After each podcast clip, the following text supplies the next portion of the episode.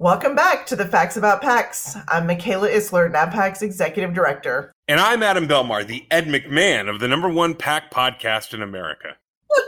Ed McMahon? I didn't know you were going to say that, Adam. I haven't thought about Ed McMahon in a long time. Anyway, it's Friday, May 20th, 2022, as we tape this episode of the podcast. And Ed, I mean, Adam, we've got a great show today. That's right, Johnny. Today, a masterclass on political fundraising with a professional who leads one of our industry's best programs, RPAC. Coming up in a minute, Lauren Colicelli, Director of Political Fundraising at the National Association of Realtors. Adam, I absolutely love it when we have practitioners join us on the pod to share experiences and insights with everyone in real time. The election cycle is now well underway, and it is a busy season, Adam. It really is. And we're lucky that Lauren made time for us. And we're lucky that you did too, listeners. We know everybody's busy right now. And NABPAC is in high gear too. We just relaunched our website and our association management platform with a major upgrade for our membership. There's gold in them there hills, Michaela. I took the time this week to investigate the nooks and the crannies of the new website, and I love it. I love the pictures, the user interface, the easy access to all the PAC resources, and yes, this podcast a sincere kudos to you and the team for a job well done. Well, thanks, Adam. It really was a team effort, and it's been a little bit of a labor of love and the kind of mission, though, that matters most to our membership. And here comes the plug. If you haven't signed in and reestablished your profile, check your email. The magic ticket is right there. And any problems or questions, just reach out. The Facts About PACs podcast is produced especially for the members of the National Association of Business Political Action Committees. In every episode, we recap this week's NABPAC activities, share actionable intelligence and best practices, all while connecting the PAC community. Thanks, Adam. And joining us now for her first appearance as guest on the number one PAC podcast in America is Lauren Colicelli, Director, Political Fundraising at the National Association of Realtors. Thank you for having me. Lauren, the National Association of Realtors is one of those organizations that has members in just about every county in our nation. Accordingly, the realtors work diligently to support outreach at every level. And what that looks like in the political fundraising space is so impressive. Lauren, let's start with peer to peer fundraising. How and why does it work best for NAR? For peer to peer fundraising, it is certainly our most successful method to solicit our 1.5 million members. And with realtors, they really crave that in person interaction and they're salespeople, right? So they want to be sold on why it's important to invest in their industry and to invest in the PAC. And when I actually first started working at NAR eight years ago, my job was actually to attend major investor fundraising events and to make the pitch for investing in the PAC at our major investor level. And for the purposes of our audience today, our major investors are anyone who invests $1,000 or more to the PAC annually.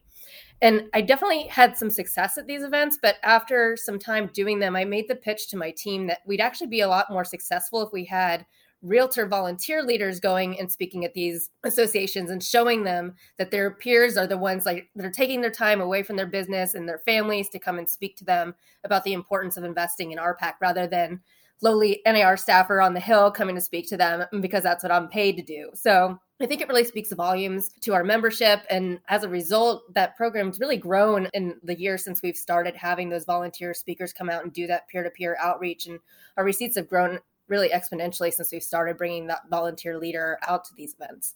You know, we talk so much these days in a lot of different quarters about authenticity, but it seems to me, Lauren, that peer to peer is the sort of ultimate expression of authenticity. It really means something to me, and we know each other. And so it fundamentally makes sense when you're hearing from people that you respect and that you actually know. Now, Michaela mentioned size and scope. Realtors is huge. How does RPAC structure that ambassador program? Do you all provide resources to help people meet their goals? How do you support them? Yeah, the, the, size and scope, like you mentioned, um, that 1.5 million members, it really speaks volumes. And it's a benefit to how we're able to solicit for the PAC. We have hundreds of realtors who volunteer their time to serve on our national RPAC committees at the National Association. We have a bunch of different groups that help us with this. We have our RPAC Trustees Board, which is about 40 members in size. They set the national goals for the association annually, and they also set our fundraising policies And then reporting to them are these two different councils of members. We have the RPAC Participation Council and, and then the RPAC Major Investor Council. And each is about 60 members in size, and a realtor representative from each state plus a chair and a vice chair. We have some representatives from our commercial membership, our young professionals network, and our other affiliate group representatives that all make up each of these councils. And then for the Major Investor Council, their goal is to help their states meet their goals for the number of major investors and the number of President Circle members, which President Circle is our direct giver program um, that NAR sets uh, each year for the associations. And then for the RPAC Participation Council, it's their goal to help their states meet their RPAC participation goal for the year. Pretty straightforward what their mission is for each one. But they can't do it on their own. Um, it's you know one representative trying to help the entire state uh, to reach their goals, right? So to help them do that, NAR provides council members and the trustees also each with a thousand dollar stipend that they can use annually to help them basically defray the costs of their fundraising efforts back home. So it can be used to take a member out to lunch or to dinner or to make the ask for them to invest. They can use it to invest in items for a fundraising event to help them cover costs to travel to a fundraising event in their state where they're making the ask. As long as it's not used for any kind of a thank you or a recognition purpose, they can use this as a resource to help them raise more money. Lauren, I love this. It's really kind of a grant program for your state and local associations to help them host these fundraising events. And I just think that's genius. How effective is this program and why? It's it's super effective because we have this program available for them, but then we also have additional programs that help in addition to that $1,000 stipend. So we have, for example, our RPAC fundraising grant program and associations can request anywhere from $5,000 to $15,000 annually, depending on the size of their association. And throughout the course of the year, they can host general fundraising events for their membership. And then the goal with this program is to raise at least three times the amount that they receive in grant funding uh, to, in order to comply with the one third rule. So associations don't have to apply for the full amount they're eligible for all at once. They can apply for smaller amounts for multiple events throughout the year, uh, up to their cap that they're allowed each year and associations have gotten really creative in recent years and they've been hosting some really cool events uh, so it's not just like your golf reception, you know, your tournament, your golf tournament anymore. We see things like wine tastings, uh, cornhole tournaments, these progressive dinners, drive-in movie setups, karaoke tournaments, like water gun fights, like you name it. They've got some really cool things going on. And again, they like to all be together and have that camaraderie. And so that brings them there to know why to invest. And then we also have our RPAC Major Investor Event Program. And these are the events I was saying in the beginning that I used to attend when I started working at NAR. And those are the smaller, more exclusive events that target members to become major investors and President Circle members. And we give them up to $65 per person to speak at these events. And then that's also when we bring those leaders out to come out and help make the ask that really helps them there as well. And then I know phone banks can be kind of old hat, but a lot of associations really benefit from hosting phone banks throughout the year. Some states host like a phone-a-thon, like the old school telethons, as their big investment generators each year. And we offer associations up to $500 to help them take advantage of the phone bank experience and bring in pizzas and balloons or prizes for the highest level, you know, who brings in the most money from the phone bank. And so all of these things have a really high turn on investment over the years. So we're happy to bring this to associations. So if they don't have the money at their disposal, we can help them to help them achieve their goals. I'm hearing you talk about this, and I feel like I'm just back watching the movie Jerry Maguire, and he's saying, Help me, help you. And that's really what you're doing. You are helping the people who are helping you. And it seems obvious, right? It's, it, it's a way to support and anticipate the needs of this great organization. But it does beg one question because you said these are not for recognizing or celebrating these people that do so much but you i'm sure you do do a lot of that. How do you celebrate your great volunteers? Yeah i think our our members and frankly our staff work really hard throughout the year to meet and exceed these goals that we set for them each year. And so we're happy to celebrate their achievements. So uh, one example our PAC just reached 37% participation for the first time ever this past year, which is a goal our leadership set years and years ago. But with our growing membership, it's been harder to achieve that number. And so we hit this milestone. Our leaders, you know, they want to shout it from the rooftops and they see it as a badge of honor for their leadership year, which we completely understand. So every year we have a award ceremony for our award winners. So we have a Triple Crown and a President's Cup award. And when they achieve those awards, we have a giant ceremony. We bring in, you know, clappers and noisemakers and bring everyone in and call out the successes that these associations have had throughout the year and they really look forward to doing that so we do that at our legislative fly-in meeting that we do each may and it's a really great way to celebrate them it's just proof that that creating that competitive spirit and i'm sure with realtors that's not hard to do but just creating that competitive spirit has really been successful uh, for you. So lauren how does someone you know reach the nar hall of fame program yeah our hall of fame program has gotten really popular over the years it started I think back in 2002, and it recognizes members and staff who have invested $25,000 or more to RPAC throughout their lifetime. So it's definitely a significant milestone, and we are proud to celebrate them for that. We actually have over 1,600 members who have met this milestone, and they're all so proud to have invested so much money in this industry. And when they reach Hall of Fame status, we add a Hall of Fame banner to the their major investor lapel pin that our members love so very much. And they also get a plaque honoring their achievement that we send to their home or to their office sometimes so that their significant other does not know that they've given $25,000 to the pack or more.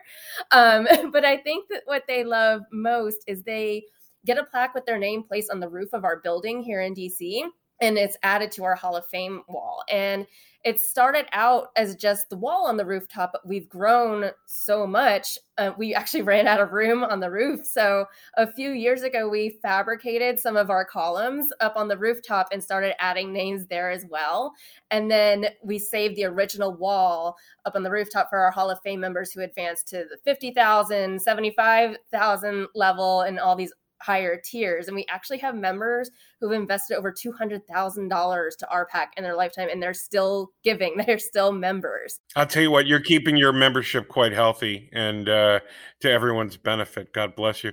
Listen, I want to go back to the beginning with you for a second and thinking about our audience. You talked a little bit about what you learned, what you saw as you were coming up. How do you talk to young people who are thinking about getting into this space? Yeah, I think it's really important. We have this young professionals network, um, which is all of our young realtors. And one of the things I'm focused on right now is trying to figure out how to keep that pipeline of investors strong and growing because a lot of our major donors, they are frankly aging out and retiring and those are our biggest champions. And so how do you groom the next generation of young professionals to come on board? And so we actually have a pledge program to invest $10,000 over 10 years. And so it may not be a thousand dollars a year at the start but it's getting them invested in that over time. And so i certainly celebrate that with them. They they take their pledge card they put it on social media as all young professionals love to do that you know i've taken this pledge to invest in my industry. And that really kind of starts a conversation of how can i get involved in that? I'd like to be part of that too. And just building that culture from the beginning is really key to getting those people bought in. Adam, this is we talk about next level programs. This is next next next level programs. And if anyone out there is wondering why NAR's PAC is so successful, I mean, hopefully you're getting a glimpse into it right here. I think we've talked a lot about thanking donors and how important that is and it's uh, to me what we've learned today is is next level thanking of your donors and the recognition is so so important.